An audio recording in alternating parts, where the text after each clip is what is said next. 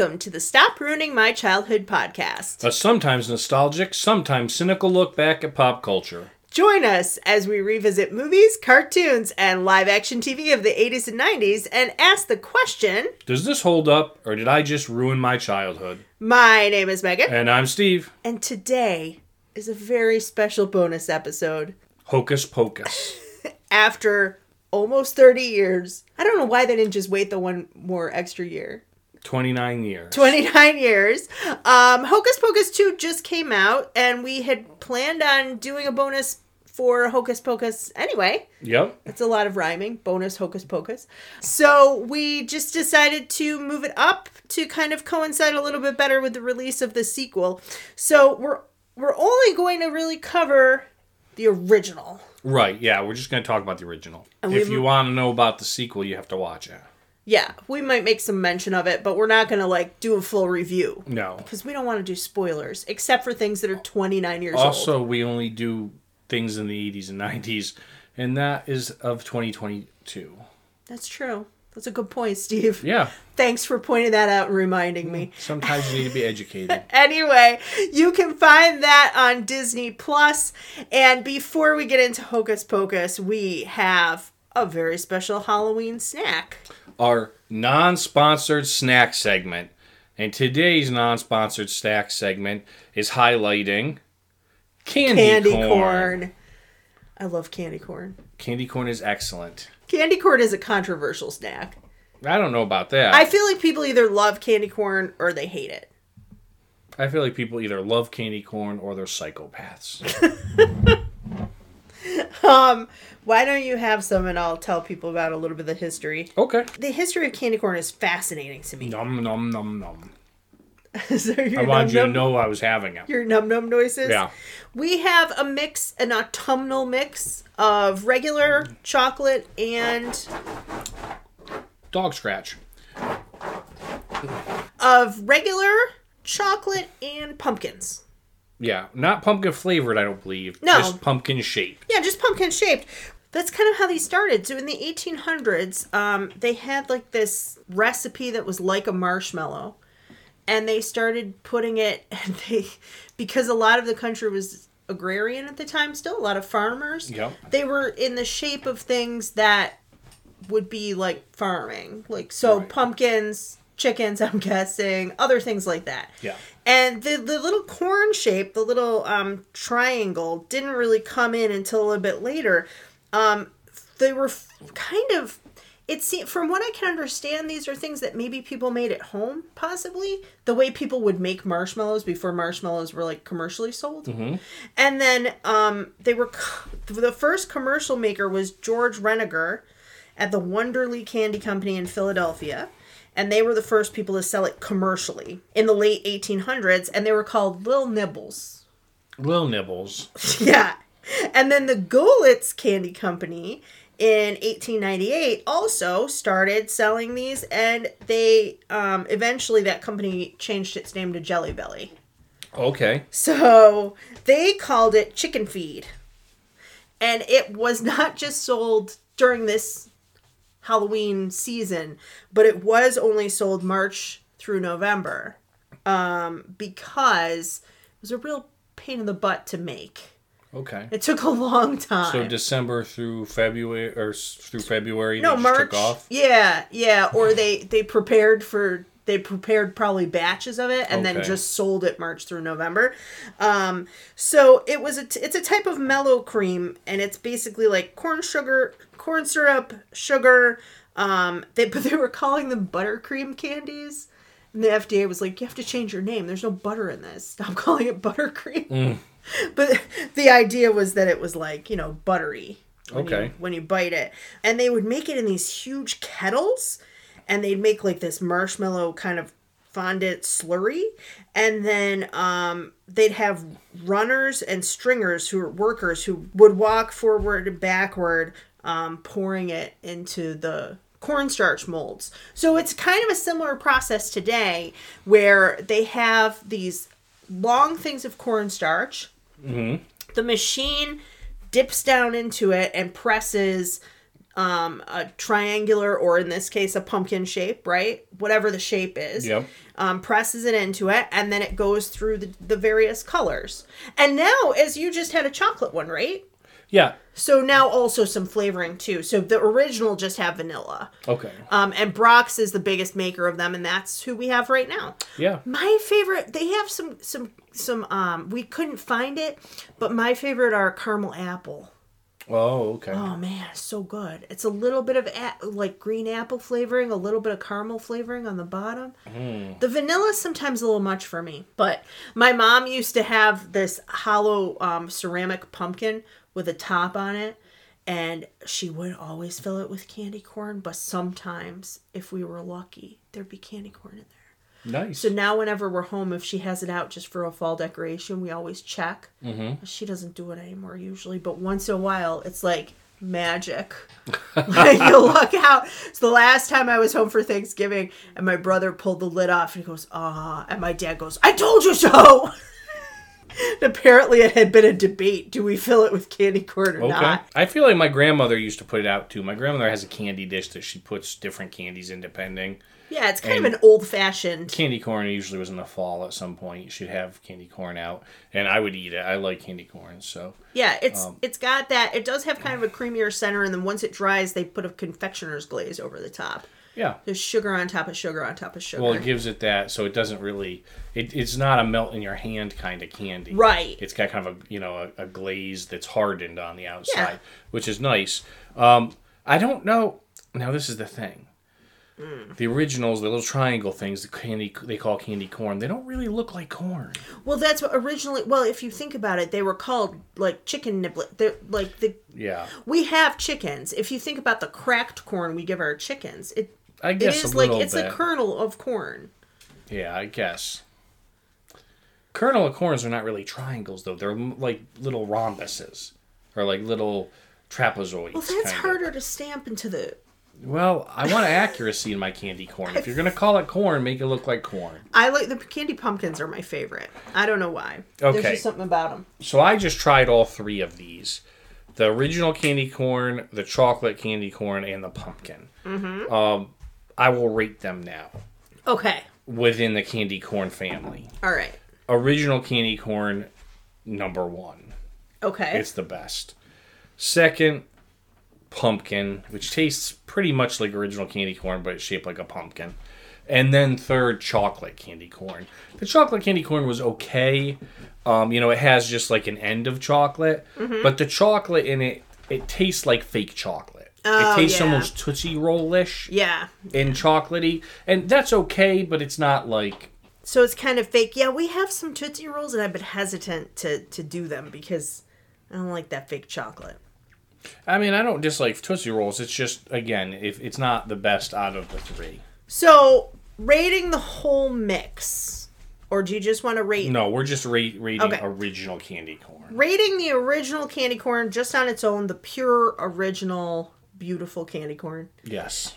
One out of five for the snack. One out of ten for the movie today. Um, and we're gonna go with broomsticks because it's Halloween and it's witches and all that. Okay. So out of broomsticks. Yeah. What are you gonna give it? Four. Four broomsticks. Okay. It's pretty good. I like candy corns. They're not like my all-time top favorite, but they're good. So I'm going to give them a solid four broomsticks. Awesome.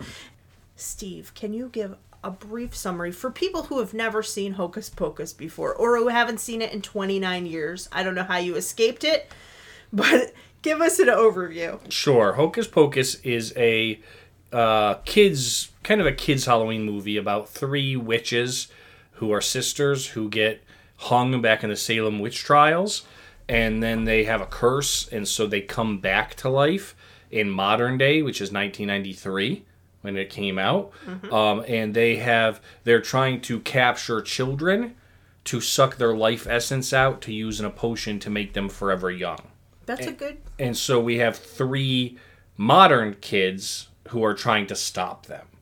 Um, and basically, it's the whole Halloween night of adventures trying to run from the witches and stop the witches. Um, until, of course, it's a it's a happy ending, and they they do stop the witches, and the witches um, don't complete their potion before sunrise, and so they like poof away into nothingness. Yeah, that's a good overview. We have Max, who's like 16 about. Yep. His sister Danny, who's supposed to be about 8. And Allison, Max's love interest. And she's Who's like 16 as well. Yeah, she's also, thankfully, yes. She's 16 as well. So, um, yeah, there is a lot of. There are a lot of things out there about the history of this, and especially because on Disney Plus, if you go into the extras, um, if you're watching it there and not like say an old VHS, um, they they have uh, like a f- scares and frights edition or something like that. It's called something like that, where they give like pop up information about background about everything. It's like pop up video. Yeah, it's kind of like pop up video for a movie, so it's nice instead of like director commentary. Um, so let's talk first, though, about the Salem witch trials. What do you think caused the Salem witch trials? Witches. In 1692, in puritanical Massachusetts, there was a series of arrests and prosecutions of eventually 200 people attempting to determine whether or not witchcraft was occurring. And 19 people ended up being hung, five were five additional were imprisoned, and then one man was uh, hung to death as well. So, um, some, you know, there's different reasoning for it. There's this kind of like a moral panic, right? Right. And some suspected that there were socioeconomic reasons. So a lot of people prosecuted. There were like fights over land or like ostracized like elderly single women, right? Right. Um, other people say that it might have just been boredom that led to this mass hysteria. That these the, there were these girls who were called the afflicted, um, and they were having symptoms. Um, some people say that maybe they actually were having symptoms like ergotism, which is like a disease from like mold on your food um, or uh, and it, it gets into the rye and bread which they would have been eating at the time or possibly lyme disease but um, betty paris followed by abigail williams ann putnam jr mary walcott mercy lewis and, and several more later but they had like fits and they were contorting in pain and having fevers and I think things you, like that. I think you also have. I mean, you have you know, like you said, mass hysteria. You have groupthink, but you also have, you know, there was a number of things going wrong in Salem. Salem was not a thriving town, Mm-hmm. and so you had some deaths, some disease, probably harvest, crop issues, and of course, people want to blame anything besides just stuff went wrong right right? And you have a puritanical culture there um, who basically decided ahead of time it's witches, it's evil that's making this happen,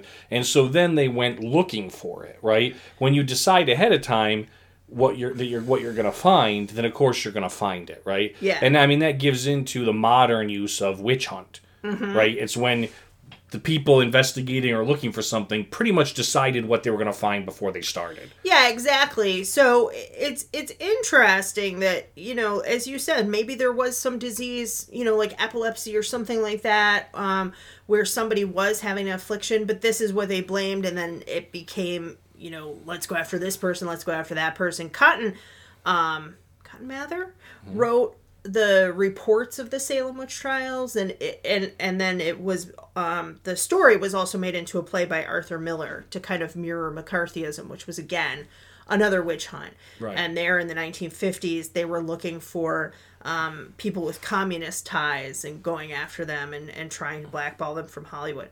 But um, the story of Hocus Pocus actually started off as a bedtime story. David Kirshner, who also created the Chucky series, Okay, so child's that's- play. Yeah, Child's Play.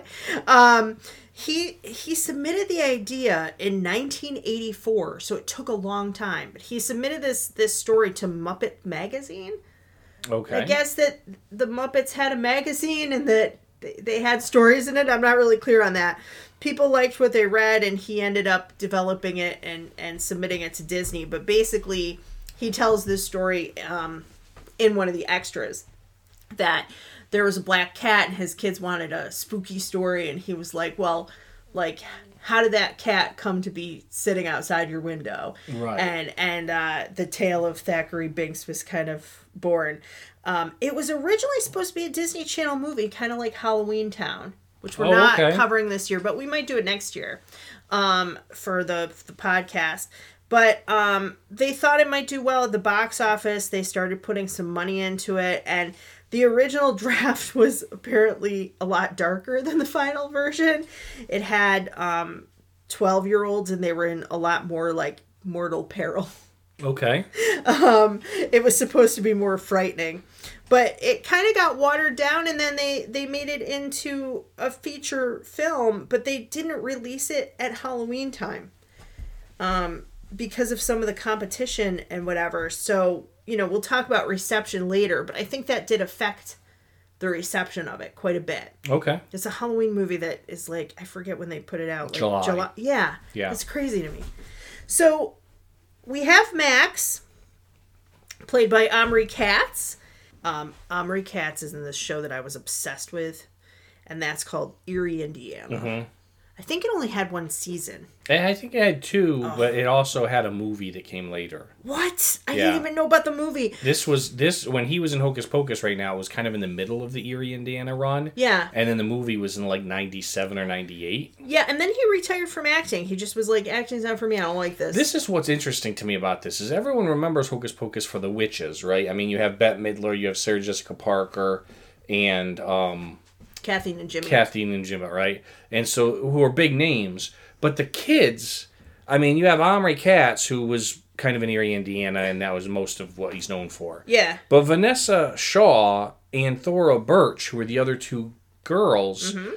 each ended up being in over 40 movies. Yeah, they both They're pretty really- big names. I mean, they become rather large name actors. And listen, this could have been even more memorable because the original choice for Max was Leonardo DiCaprio. Oh, that nice. And he said, quote, they offered me more money for this role than I'd ever seen in my life. They like really wanted him and mm-hmm. they went after him hard. And apparently he got the script for What's Eating Gilbert Grape, hadn't even auditioned for it yet, and turned down this role because he thought he could get the role in What's Eating Gilbert Grape. Which and he then did. he did. Yeah. Yeah, and he was amazing in that.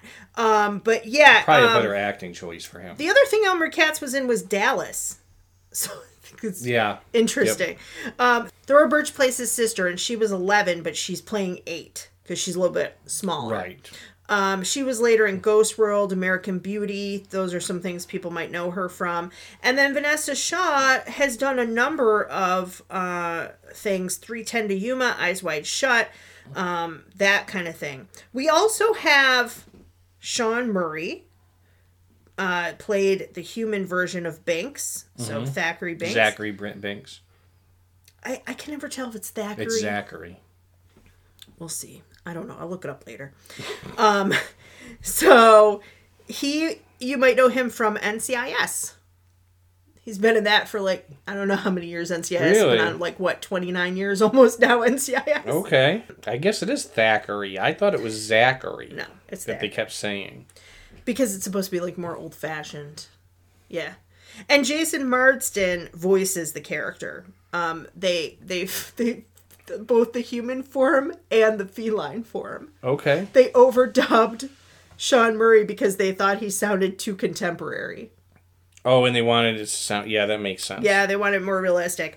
Um, then we have our three witches Sarah Jessica Parker, who had not yet done Sex in the City. She's 28 years, but she already had kind of a movie career going. Kathy Najimy, who had already done Sister Act. And Bette Midler, who was already known as the Divine Miss M. And I don't feel like I need to say anything about her career Right. because she's been a singer actress for many, many years. Um, but what I also found interesting now, I did not find this in my regular research. I found it by watching the um, spooktacular version. Okay. This was the first movie that Disney did using computer animation or Like computer CGI. doing CGI for an actual character. So they had done CGI in the past, but not for a character. And they have this behind the scenes thing from '93 where um, they're talking about how they CGI'd the head of the cat to to move its mouth and eyes better to be more to be more realistic and they're like someday we might have CGI with whole characters. Wait till you buy Marvel. Yeah, exactly. Or Uh, Avatar. So, because before this, they probably would have done like like Sabrina the Teenage Witch, the TV show, where they had like a puppet that I played think the cat. yeah, I was gonna say it that would have been like a Muppet or puppet kind I of think thing. that I think Sabrina the Teenage Witch came out maybe a little at maybe around this time because I remember it I think ending in 96 97 but yeah they had that horrible puppet um each of the three women who were the witches decided to work on choreography for their broom flying a different a little bit of a different way. Okay. and they have this backstory that they had a mother but three different fathers and that's why their personalities were so different. Now they mix that up a little bit for the sequel but the original story is that um is that Bette Midler takes most after her mother, right? She's mm-hmm. like the power force and the so she's the leader mm-hmm. always. So she's always like leaning forward or whatever. Kathy Najimy, her father was like a hunter and she's almost part bloodhound. So she like yips at people and she like kind of tries to track. And Sarah Jessica Parker decided that her father was the village idiot. And she plays her character a mixture of Lolita and a toddler. Yes. I was like, that's that's a that's a They did a lot of backstory and things for themselves for this. Yeah, they really did. That's a shame. Yeah, I don't know that it plays out, but anyway, um, so yeah, we have the Hocus Pocus Villain Spelltacular, which debuted in 2015 at the Magic Kingdom. There's a 20 minute show performed on the Cinderella Castle stage where the Sanderson sisters came back from the dead and that kind of thing. There was also, way before the movie, uh, a young adult, a YA book, um, done in 2018. Okay. So I don't know if the sequel is based on the book or if the book's separate. I- I'm not really sure. I saw it in the store that book, and I thought that it was just a movie tie-in book because I guess they they made a you know they novelized the movie, but then they also added a sequel to it, Got it. which I didn't know. So um oh, and then the last thing I have to say is the guy who plays Billy. Um, people online call him the goat, the greatest of all time Okay. because he has been in a number of horror movies. And this i guess is considered like a horror comedy Yeah. i guess. Um, but he's been in a number of horror movies and he's quite funny in this movie. And it took him two and a half hours to get into makeup. Well, And he's then- playing a zombie. yeah and then another 45 minutes to get out of makeup. Um, and that is doug jones is his name. Plays billy butcherson. Um, I also want to mention Charles Rocket plays Max's father. Stephanie Faracy plays his mother. Charles Rocket, I know from being on SNL, and there's a tie-in to Omri Katz here because they did a sketch of Dallas, Yeah. and and I will bleep myself, but he mumbled, "I like to know who the f- shot me," and they didn't catch it. Mm-hmm. And then a little bit later, he looked directly at the camera And said it again. and said, "Well, somebody shot me, and I'd like to know who the f- did it." and and you can't say the f word twice on Saturday Night Live and keep your job. Yeah. So he I- lost his job. I feel like he did cameos or he was kind of a bit player in a number of sitcom type stuff. Yeah, before he passed away, sadly, R.I.P. But uh, he yeah he he was a comedian and he did a number of different Yeah. different things. And I think probably, if I'm not mistaken, also the woman who played uh, the mother as well. Lots of the just little small parts. Same thing for the two bullies, which we'll get to. They they both um, Jay and Ice. They've both had some long careers that way too. So we're gonna pause here. Uh, lots of fun facts in history, but we'll pause here. When we come back, we will talk about our childhood memories, and then we'll get into our full review and recap.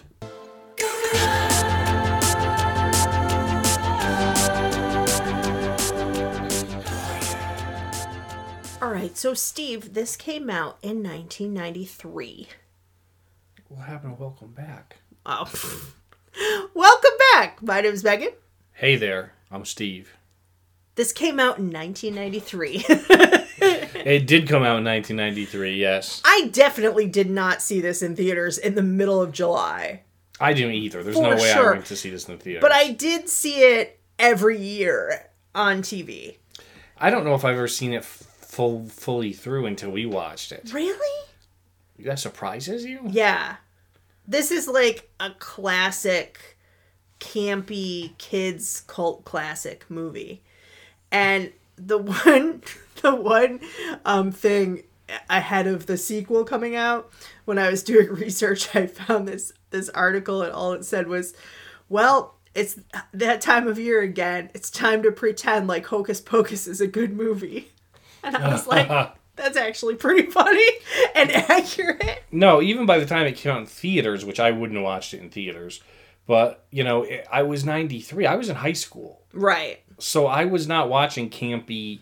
I would have been if I'm going to watch like a Halloween movie. I'm going to watch like a horror, scary. You know, I'm not going to watch a Disney kids Halloween movie. But you watched horror scary movies when you were like five and six, right? Yeah, so, I, I was already on board. yeah, with those. I don't think I read my first Stephen King book when I was in fifth grade, but that was just Eyes of the Dragon. yeah, that's which doesn't really, really count. Yeah, And then I kind of graduated from there uh, in middle school. I think I read almost everything he had written up to that point. But I I have a real um I'm very sensitive. so I I don't always um I watch scary movies around Halloween time, but I don't watch them after dark. I don't watch. I don't Still. watch them after dark. Yeah, I'm talking about now. Yeah. Yeah, no, I don't watch them after dark. So I really like funny, campy movies, and this is just one that I don't know. I just gravitated toward, and uh, my brother. I mean, my brother would have probably been right at the right age for this, right? Because Yeah. '93, he would have been um, what nine. Eight or nine. probably. Yeah. Um, and I probably would have been about 12. So, um, yeah, we just really liked it. And uh, this, and I also, I was a little old for Halloween Town, but I don't know. There's something about that movie. the first, the second, and the third, not the fourth. We don't talk about that one. okay. They replaced the lead actress because she got a little chubby. Like we wouldn't notice that there's a whole new Marnie. I don't like that, Steve. um, but uh, yeah, so I I just I just really like. I also I should say too. I'm a fan of Bette Midler. I like Kathleen Najimy a lot. Um, she was also in Veronica's Closet. I didn't love that show, but I liked her in the show. That makes sense. I did not. Vinessa Shaw. I fully went thinking that she was Hilary Swank for like the majority of this movie. I, I don't know why. I always thought that was Hilary Swank. They they have a very similar jawline, I guess. With, with me, I like I said, I was a little old for this, but also, I mean, I, I don't know if you picked up on this, but I'm not a huge Halloween person. Yeah. I've just never been. I mean, I dressed up and did trick or treating as a kid and things, but I'm not one of those people who like starts putting orange and black decorations up in September. Yeah. It's like okay, it comes and goes. It's it's trick or treat night or whatever for people, but I'm just not like obsessed with Halloween. Like I watch horror movies, but not because it's Halloween. You know. I have like a theory about Halloween. Oh goodness. I I have a theory that kind of like Aristotle talked about. We watch plays because we have this type of catharsis, right? We have like an emotional whatever. So at Halloween, we frighten ourselves, and then we ponder death in like a weird way. Okay. Then Thanksgiving comes and we are thankful that we made it through that and that we're not and that we we give thanks for all the blessings that we have. And then Christmas comes and we're reminded of more spiritual things and God and the those kind of blessings and it's a renewal then Okay. and we give back to others because we've already thought about the blessings we have during Thanksgiving and then a full renewal that finishes it the new year All right. and then in February we we we give love to people because that's the outpouring we Well, have. So it's I like mean, a whole. that could be, but I I, pro- po- I was possibly too emotionally stable to get pulled into that. no, it's not emotional stable. I'm just saying that's the like it's like a cyclical thing. You um you you think about life. You give thanks for what you have. You give back to others and to your community, and then you have like a, a renewal because of that process, and then you can, you know, that's just my thoughts on it. Okay. just my thoughts on it. So anyway, Deep thoughts But- with Megan. getting back to the movie. Um, oh, for first ninety three. Oh, you weren't wearing Halloween costumes by ninety three. No.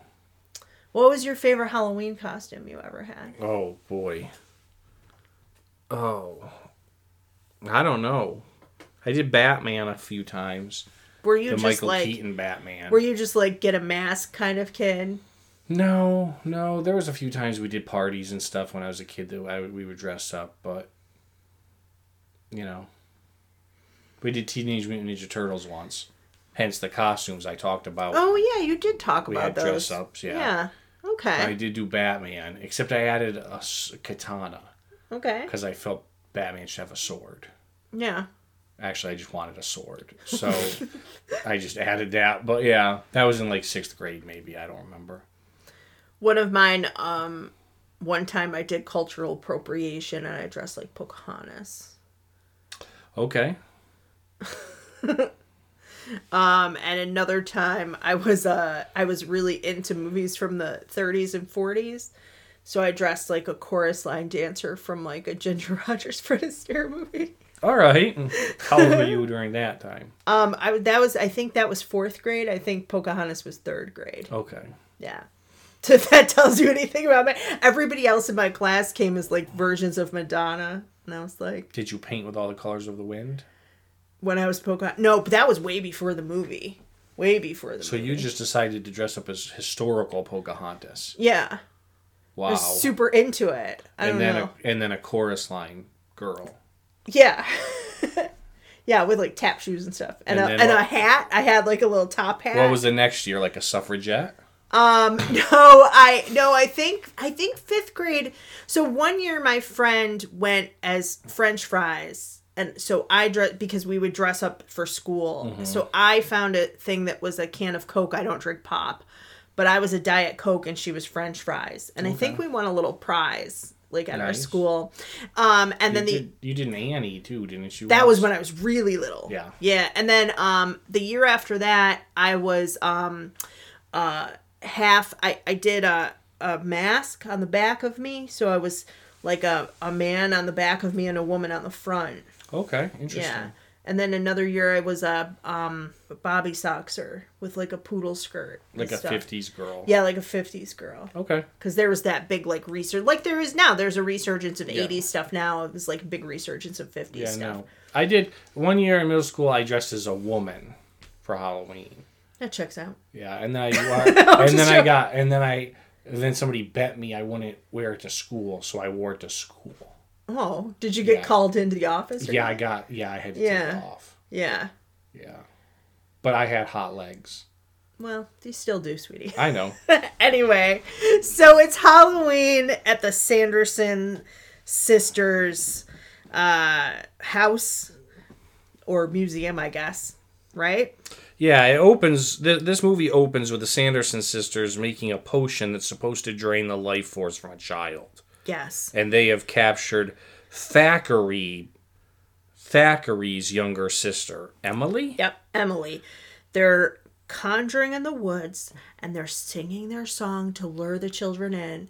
So, Sarah Jessica Parker's character, she sings this song, which seems like grossly seductive.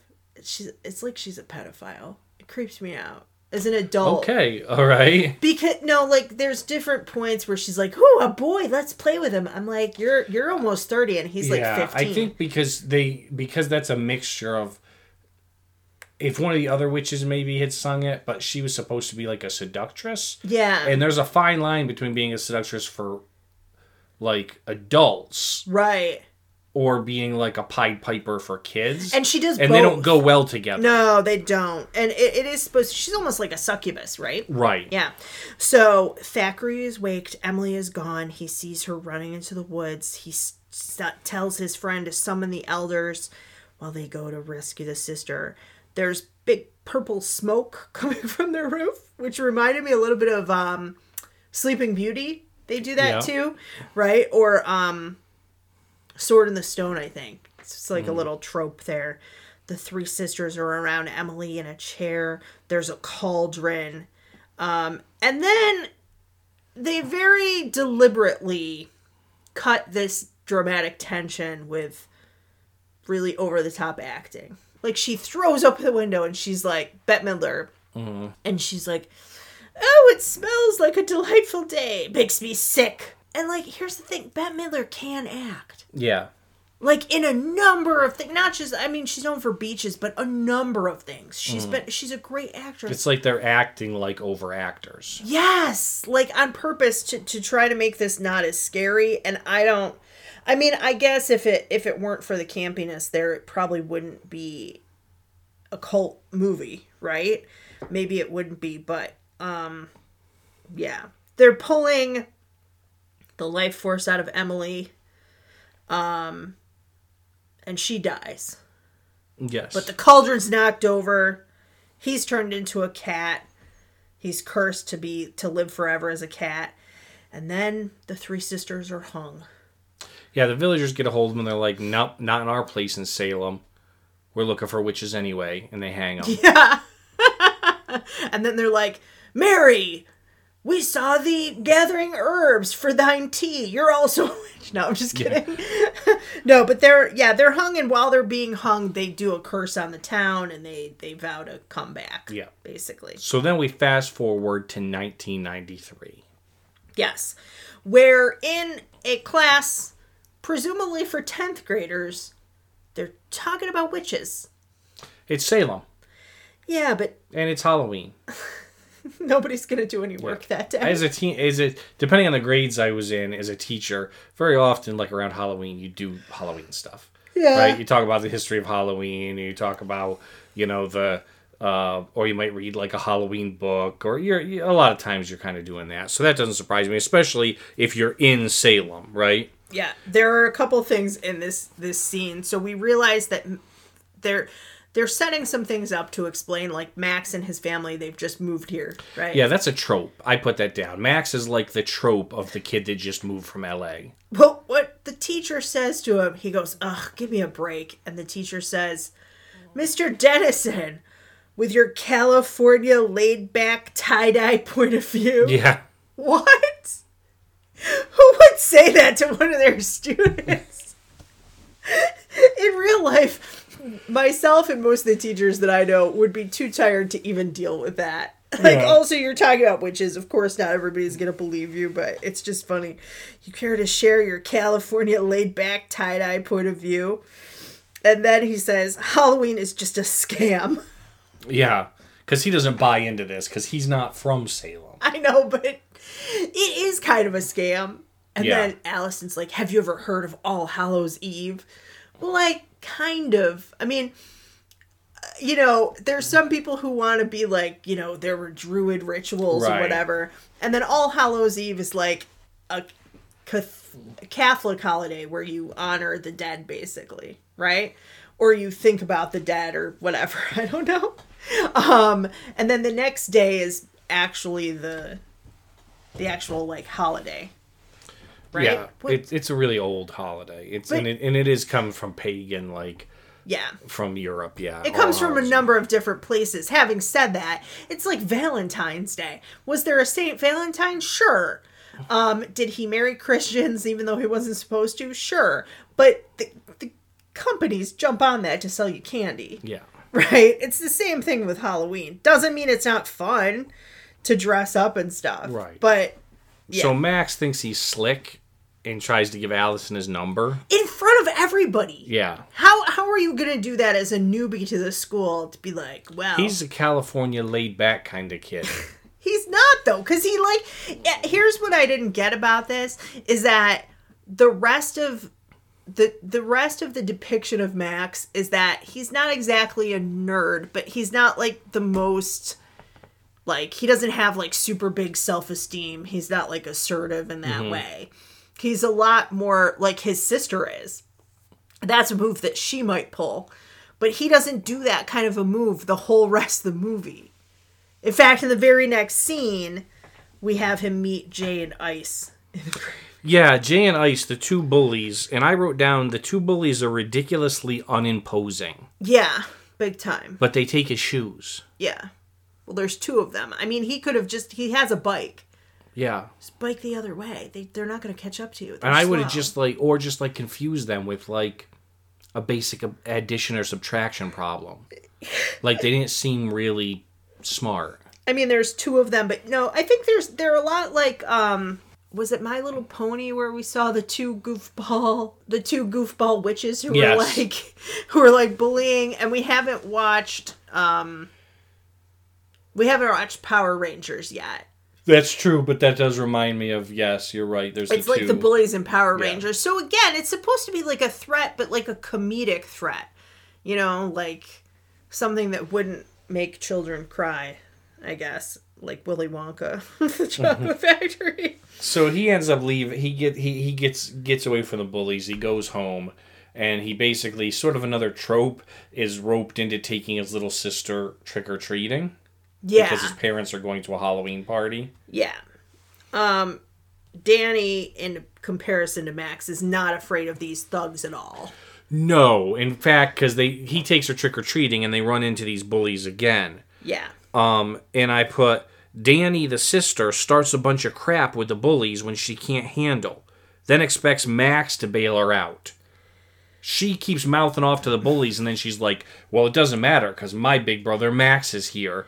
And Which would make sense if the bullies were her age. But they're Right, not. but They're, they're- bigger they're than bigger him. than him. And now there's like eight or nine of them. Yeah, so it's like she keeps running her mouth, and then she's like, "Max will take you," and walks away, and I'm like, "Danny," and I put underneath it, "Danny's the worst."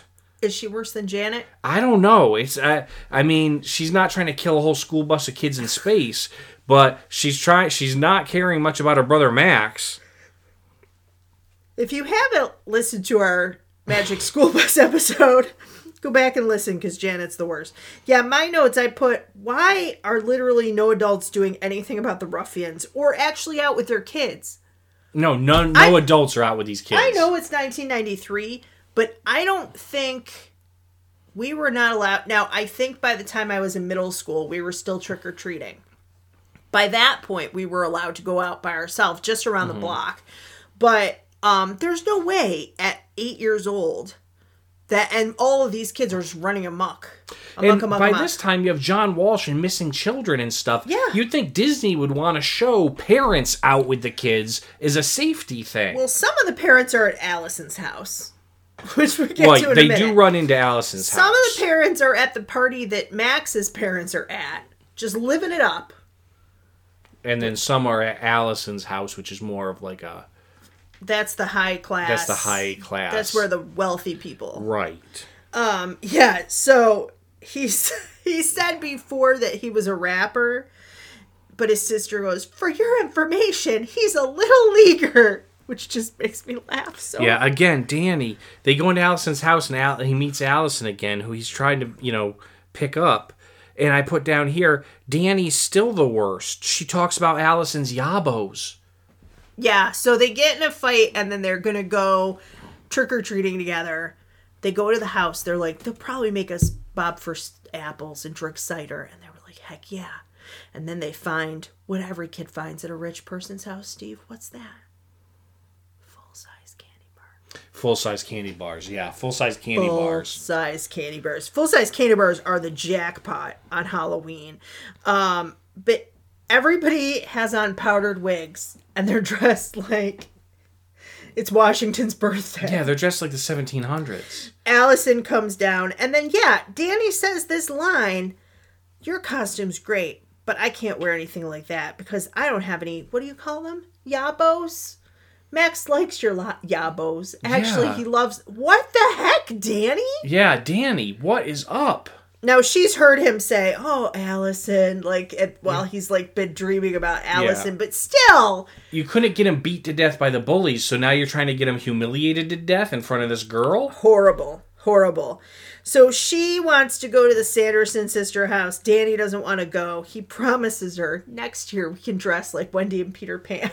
That's what she makes him promise. Yeah, with the with tights. tights.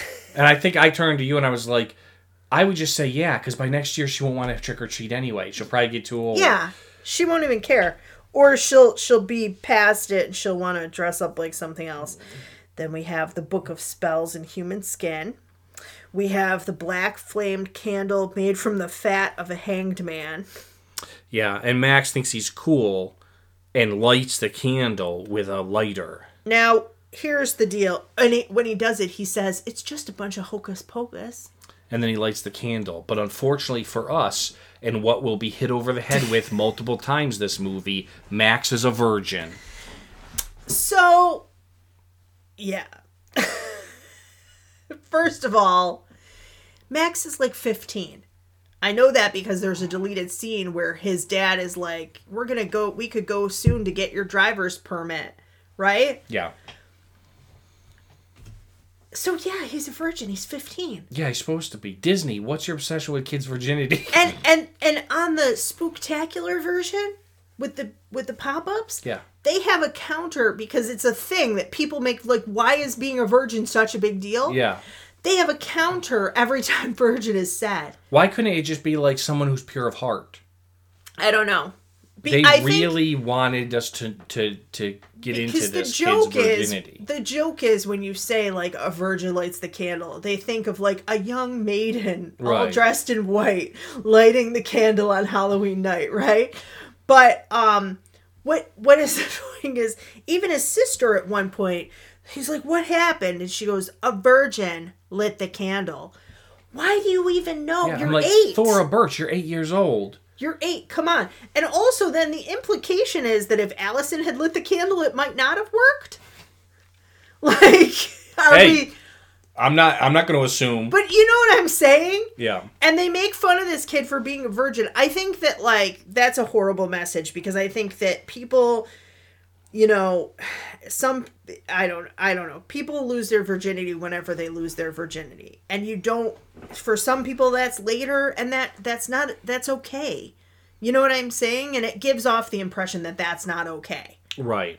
That you should know your way around by 10th grade, which Yeah. is ridiculous. So then Max, the Absolutely stupid virgin he is, lights the candle, and the sisters come back. Yes. And then Danny has to pretend like she's one of the witches because she's dressed like a witch for Halloween. Right. Um, the sisters come back and it is pretty glorious. And I, at this point, there's a little overacting. There's a little hamming it up for the camera, but mm-hmm. their costumes are really interesting. Bette Midler has these like teeth like a rat um, that she wanted because she said it was like she was eating the flesh of the kids mm-hmm. almost. Sarah Jessica Parker has like very blonde hair, and she's they're all in di- one color for each person, right? To kind of distinguish them. And Kathy Najimy has like a sideways, like a sideways mouth. Yeah, she does like a sideways. She had one. to switch for the other movie because apparently it was so hard to get it on the one side again. um, yeah, so we have this uh, running around the what used to what was the museum of the Sanderson sisters, but really is their house. Right. The set decoration on this is I just want to say is astounding. Just like layers of like there are cobwebs and then there are like potion bobs and Yeah, they make it look like a real haunted house kind really of thing, does. which was actually one of the original name for it, right? Yeah. Isn't it called Halloween House or something? yeah halloween originally? house Yeah. and the guy who did the house uh he talked on the extras and he was like i built this like a real house he was like you can move it onto a hill and just live in it yeah. like it's not it's not done like a normal set It's almost be. its own character in the movie because Yeah. it has so many, you know, there's so many iconic pictures of the house Yeah. from the inside. I just wanted to point that out. Just I think the set is so so nice. Um so unlike Emily, Danny fights back when they try to steal her soul. Emily just kind of sat passively in the chair. But Danny like kicks and spits and everything like that.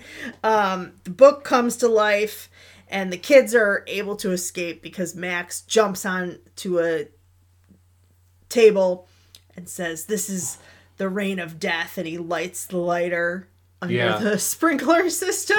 yeah. Um, so there's a little bit of trickery because of the modern conveniences. Yeah, they don't know why the water is spraying down on them. Yeah, Um, so the kids are able to escape with the book. and the cat. Yeah, and they run to a graveyard because the cat directs them there. Yep. Binks says that this is holy ground. so the witches can't step on it. So they go to the graveyard, and that's where I wrote in my my notes: go to graveyard and get exposition from cat Yeah. because. Binks the cat, who was Thackeray Binks. Um, gives them an exposition basically of the witches and everything that's but going on. we on. already know. Yes. And it would have been much better if he had just said, I'll tell you all about it, and then we cut back to them later. yeah, but instead like, we wow, get, that was a good story. yeah, instead we get this story all over again. Meanwhile, the sisters are fighting the Black River, which is actually just asphalt. Right, right. And then they run into, and in my notes I just put horny bus driver, yes. who has one of my favorite lines in this entire movie. Where he says, they, they're like, What is this? He's like, A bus. Where does it take us? Wherever you desire. We desire children. And he says, Well, it might take about nine months, but eventually I'll get there. so they hop on the bus with the horny bus driver, which is also an adult joke in a kid's movie, right? Yep. Um, then they have they they hover over the the um Graveyard. and they bring Billy back. Yeah, Billy, who was Billy, who was Winifred's lover, but then cheated on her with her sister. yeah Winifred, who's Bette Midler's. They say his her lover, but he cheated on her with Sarah Jessica Parker, the sister. Yes. And so she cursed him, and he's a zombie. Basically, she sewed his mouth She shut. sewed his mouth shut. Now, here's the question because eventually we find that Billy is on the side of the kids, that he hates these witches for what they've done to him. yes. But he follows them like he's going to attack them. And it makes no sense. There are so many plot holes in this movie. Um, yeah, so I like, why does he follow the kids if he hates the sisters? We don't know. This then the sisters are walking around trying to find something else to get the potion to take the life of the girl. Yep. And this little girl angel blesses them and they shriek. Yes. I just think it's hilarious. They think that the kids are hobgoblins, and then they see Garry Marshall and his sister Penny. Yeah, and Garry Marshall's dressed as Satan, is dressed as the devil, Yeah. and they think he's Satan and run in and start to treat him Yeah. as like the ma- their master. And and Penny Marshall is his wife, and she has curlers in her hair, and they're like, "Oh, Medusa," which is hilarious. Um, so it's nice, some nice little cameos there, right? yep. Um, the kids then run. I don't know why they left the graveyard, but they did. Because the witches had attacked the graveyard. Oh, they couldn't they couldn't stand on it, but they were flying over it. So they go up to this cop and they're like, My brother's a virgin and he lit the candle. What? Again. Why again with the virgin? Anyway, he's not a real cop. Um, kids steal their brooms, and then we get to the party where the mom and dad have been the whole time. Yes. So they they couldn't get help from the cop. They're going to their parents for help. Their dad, in a pun that I love, says, "I'm Dadula." Yes. He's dressed as Dracula. Then they see their mom, and she's dressed like Madonna with the cone bra. Yeah. Yeah. And they're like, Mom, who are you supposed to be? And she's like, Well, isn't it obvious? Yeah. She was like Truth or Dare Madonna. Yeah. Which is again, there's some there's some kind of racier stuff in here, which I'm kind of guessing is for the parents, but I don't know. So then the witches do with probably one of the highlights of the movie, which is the musical number. So I put a spell on you. I'm gonna just say that they do another musical number in the sequel, and it's not as good as this. Yeah. you can't recreate this really. It's it's great. Bette Midler, um, not even in full voice, honestly, but she's really magnetic. I mean, really, anytime she's on screen, your eye just goes directly to her. And um, and they sing this song. I put a spell on you. The three kids know what's going on and they cover their ears, but all of the parents are basically they're gonna dance till they drop because she's trying to keep them from helping the kids Right. right um so they're um yeah and it is an excuse for a musical number very obviously Right. but it doesn't matter because it's great um I wonder if they're like Bette Midler. We want you to be a witch in this movie, and she's like, "Do I get to sing?" And they're like, "Sure." We'll, we'll put a we'll put a we'll, we'll put some areas where you can sing she's Yeah, like, it's okay. a little bit like um uh what's the movie where they make Anne Hathaway sing? We were just talking about it the other day. She sings that Queen Ella song. Enchanted. or- Ella yeah. Enchanted. Yeah. I feel like it's the kind of the same thing. It's like a Yeah. forced kind of number, but um, they shut the Sanderson sisters up in the furnace, but it's a false ending. We see them go. Yeah, they burn the, the, they burn the witches in a kiln, Yeah, you can't burn witches. and they just come back because be also because the candle basically means that they can they have until the candle they have until sunrise. Yeah. Right? So is that part of that curse? They come right back, and then they, I they they chase after the kids on a broom, a mop, and a vacuum cleaner because there's not three brooms. Yeah. Because they their brooms were stolen by other little witch. Yeah, Girls the little dressed up like li- yeah little girl witches stole But they the took brooms. them out of the furnace room, presumably after would they become Yeah. dust? Go back and get them? We don't know. Well, no, it was at the um, it was at the school. Yeah, at the school. Yep. So at the same time, Thora Birch is like, "We're gonna adopt you, Thackeray Binks. You're gonna be my best friend. You won't have to eat mice anymore. I'm gonna tell you." You'll live with me forever, and then my kids, and then my grandkids. Yeah. And I'm like, this is getting like dark, and this No, poor cat like- is gonna have to live forever. You know what reminded me of uh, Tuck Everlasting Yeah. or Peter Pan, where like in Hook he comes back for her and her grandchildren or great grandchildren. and while they're doing while she's having this discussion with with the cat Thackeray Binks, um, there's this all awkward almost kiss between Max and Allison, yeah, It- I don't. Yeah, it's very awkward. which is interrupted by the witches stealing Danny. Yeah. Yeah, I put in my notes, I put there's a lot of canoodling going on. Yeah, Allison and Max save Danny By- and steal the book By again. pretending that it's daylight savings time. Yes, and turning they on the use headlights. lights. Yeah. they use car headlights to pretend it's it's daytime, and they steal. They so then we have, and I knew this was going to be the worst for you because you hate car chases. We have a flying broom car chase to the graveyard. Yeah. The, I mean, it's not as bad because at least it's more interesting than just two cars driving around. Okay. Um, but it's not the best part. We also have Billy. We find out why Billy hates them. Um, Max drinks this potion that Danny was gonna drink, so he's like, "Come take me instead." And then um, when they do, they touch. Bette Midler touches the hollowed ground and becomes a statue. The sun comes up, and they poof into dust.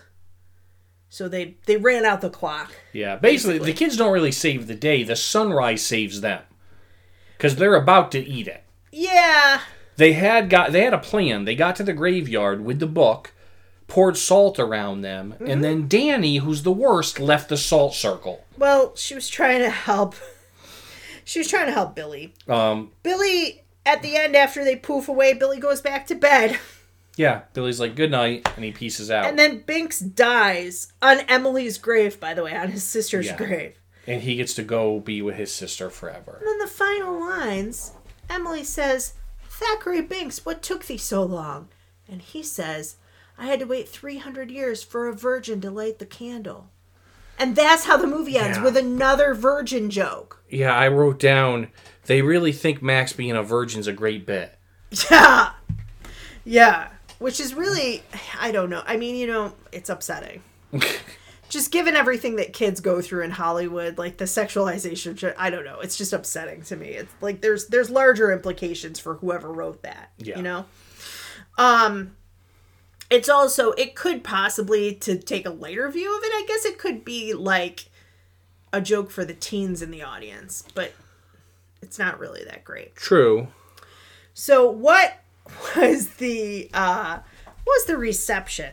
I know that people look at it differently than critics. Do you have anything about what the critics had to say? Did it win awards? Okay, so it was released in July, as we mentioned before, of Yeah. '93, um, and it was released that way because Disney said that they chose to release it in July because kids were off of school and they thought they would have more kids show up, and it's a kid movie.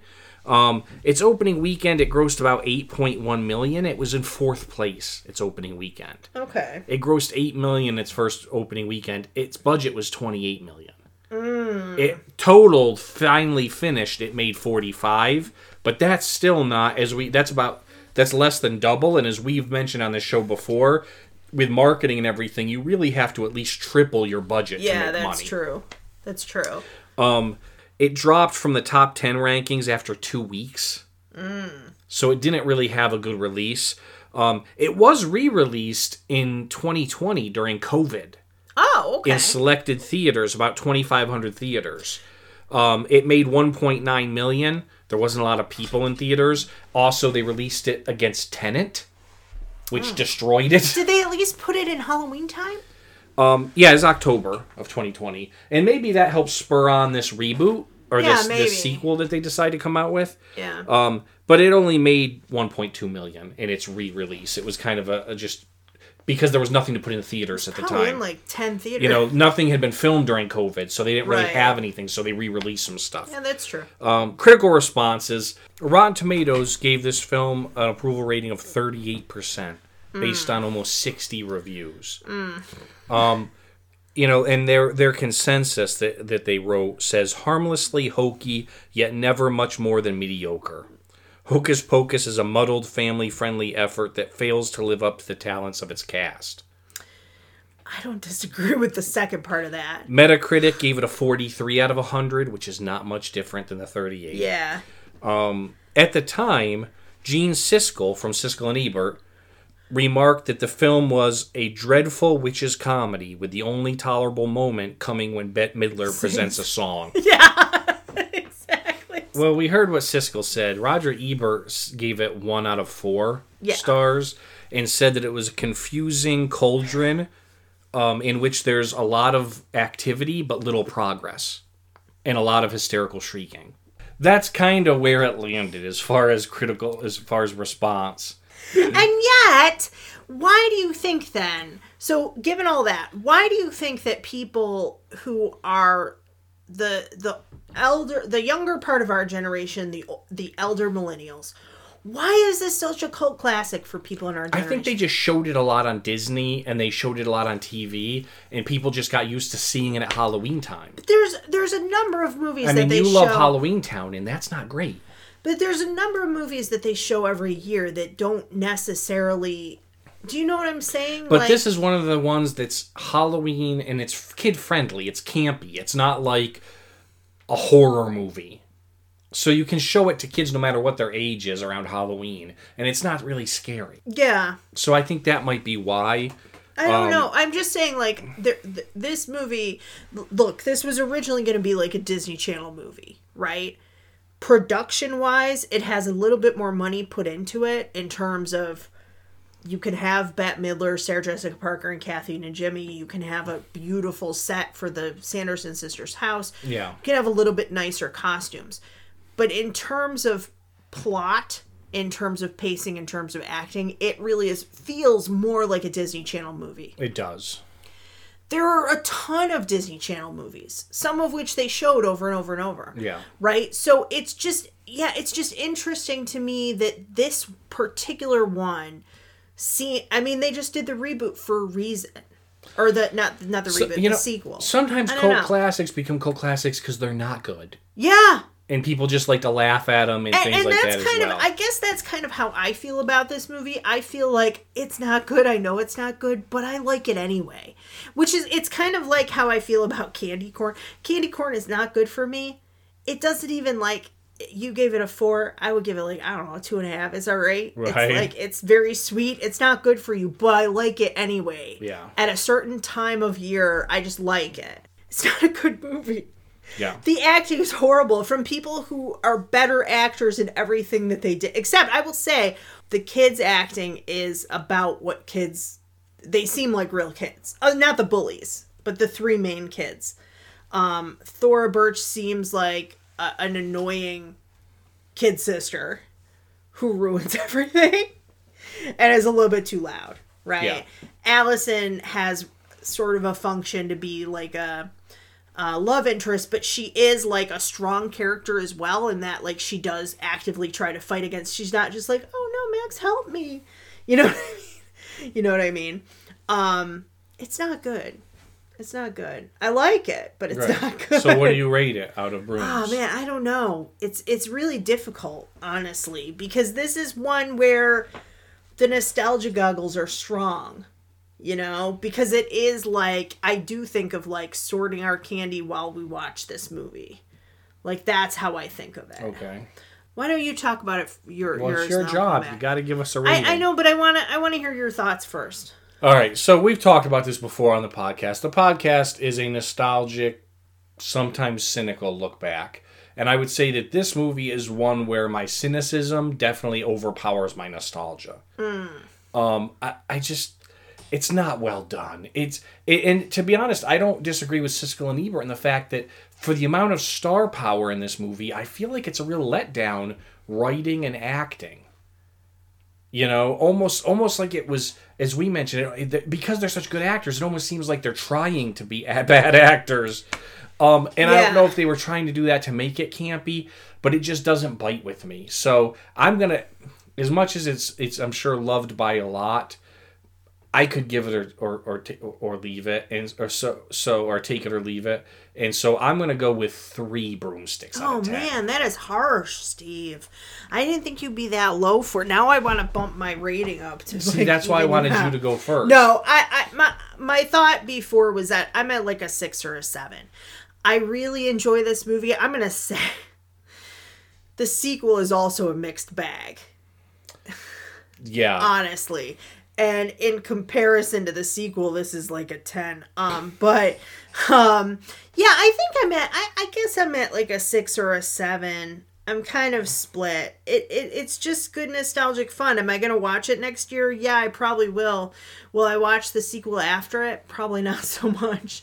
Um, but if I were a 10 year old, I probably would want to watch both. I'd probably think it was kind of funny, not really scary, and a way for me to participate in Halloween without being like scared and subjected to blood and gore and all that kind Right. of thing. Um, and and because of that, in in a weird way, and I think weirdly, um, I don't think that the sequel will hold up. I do feel like this holds up because there is something other than the virgin talk and the yabos. There is something kind of timeless about it, I guess. Um, it's stupid. Okay. It's stupid, but um, yeah, I guess I'll give it. Man, I hate to do this so much. Um, yeah, I'm at a six. I guess my final is a six. Okay. It's it's fun and I enjoy it, but it's not a great movie. okay. So.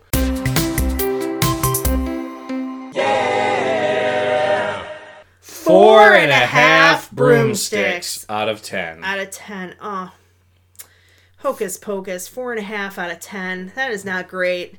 It, it's only a little bit higher than the Brach's candy corn, which you gave a four out of five to. So, Yeah. Candy corn did better off than Hocus Pocus this week. oh, I know. That's saying quite a lot. Um, okay, so listen, this was our Halloween bonus, but coming up, we have some other spooktacular wonders for you. Um, before we really get into our super Halloween stuff, we have The Pretender, which is our live action TV show pick. Yep. Um, and and then we start our sequence over again. Um, we do a cartoon and then a live action TV and then a film, and we are doing the real Ghostbusters Yep. Then Buffy the Vampire Slayer, and then Monster, Monster Squad. which I don't know that I've ever seen. All right. It's a cult classic as well. Yes. And also, sneak peek, we don't normally talk about the snacks, but we were able to get our hands on a Choco Taco for the Pretender. Yeah, we were. So before they are extinct forever, Yes. wiped out by the Klondike Company. So that's basically what's coming up. We're looking forward to um, some of those Halloween treats. This has been. Um, extremely fun to kind of revisit Hocus Pocus with you, Steve. I know we haven't watched it together before, I don't think. We did not, no. So, um, for now, I'm Megan. And I'm Steve. Have a great week, everybody.